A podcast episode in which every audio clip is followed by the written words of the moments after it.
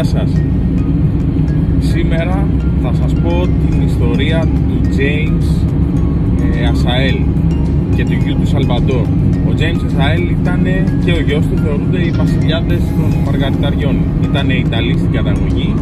Και ακούστε τώρα πως ξεκινάει η ιστορία. Ο James Ασαέλ ε, κατά τη διάρκεια του Δευτέρου Παγκοσμίου Πολέμου αναγνωρίζει την ανάγκη της Αμερικανικής κυβέρνησης να στέλνει αδιάφορα ρολόγια ε, στους στρατιώτες που πολεμούσαν στον Ειρηνικό. Έτσι λοιπόν πάει στην Ελβετία, κλείνει μια συμφωνία τεράστια για λογαριασμό της Αμερικανικής κυβέρνησης και αρχίζει να προμηθεύει με ρολόγια τον Αμερικανικό στρατό. Ε, όπως ξέρουμε ο μεγαλύτερος εχθρός των Αμερικάνων ήταν οι Ιάπωνες, επομένως για να είναι πιο εύκολη η εμπορική του δραστηριότητα ρισκάρει και εγκαθίσταται στην Ιαπωνία.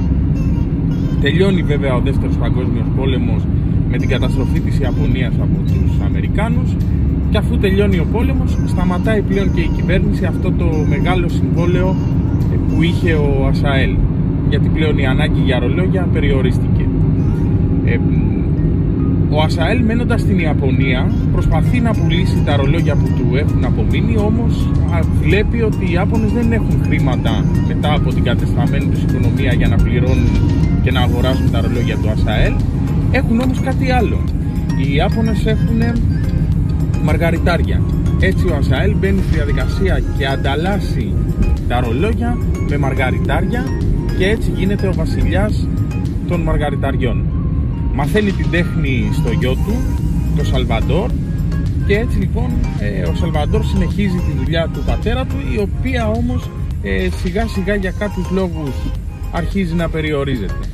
Όταν είναι λοιπόν ε, μια εκδρομή, ένα ταξίδι με το πολυτελές του σκάφος στο Μονακό κάποια στιγμή τον επισκέπτεται από ένα διπλανό σκάφος ένας Γάλλος ονόματι Μπρουιγέ. Αυτός ο Γάλλος είχε πουλήσει μόλις μια ε, οικογενειακή επιχείρηση που διατηρούσε για πάρα πολλά εκατομμύρια.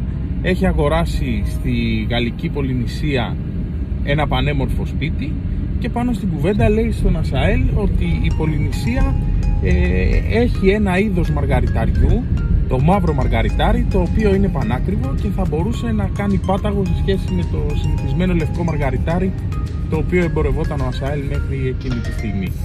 Αποφασίζει λοιπόν ο Ασαέλ, του αρέσει η ιδέα και αποφασίζει να επενδύσει.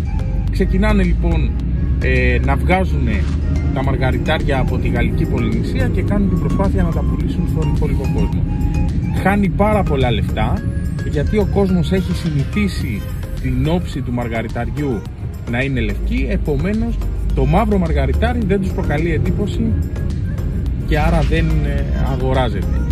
Ο Μπρουιγέ λοιπόν ο Γάλλος που είχε πρώτος την ιδέα για το μαύρο μαργαριτάρι αποφασίζει να αποσυρθεί γιατί έχει ήδη χάσει πάρα πολλά λεφτά ε, στο μάρκετινγκ του προϊόντος και δεν φέρνει τις πωλήσεις που επιθυμεί. Ωστόσο ο Ασαέλ επειδή πιστεύει τόσο πολύ ε, το μαύρο μαργαριτάρι αποφασίζει να δώσει κι άλλο χρόνο παρόλο που έχει χάσει μέχρι τώρα πολλά εκατομμύρια για να προσπαθήσει να το πουλήσει.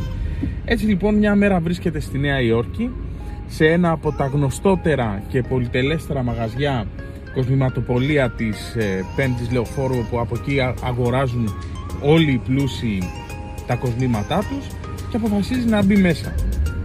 Μπαίνει μέσα λοιπόν, βρίσκει τον ιδιοκτήτη, του, του δειγματίζει τα μαργαριτάρια και προσπαθεί να τον πείσει να τα αγοράσει.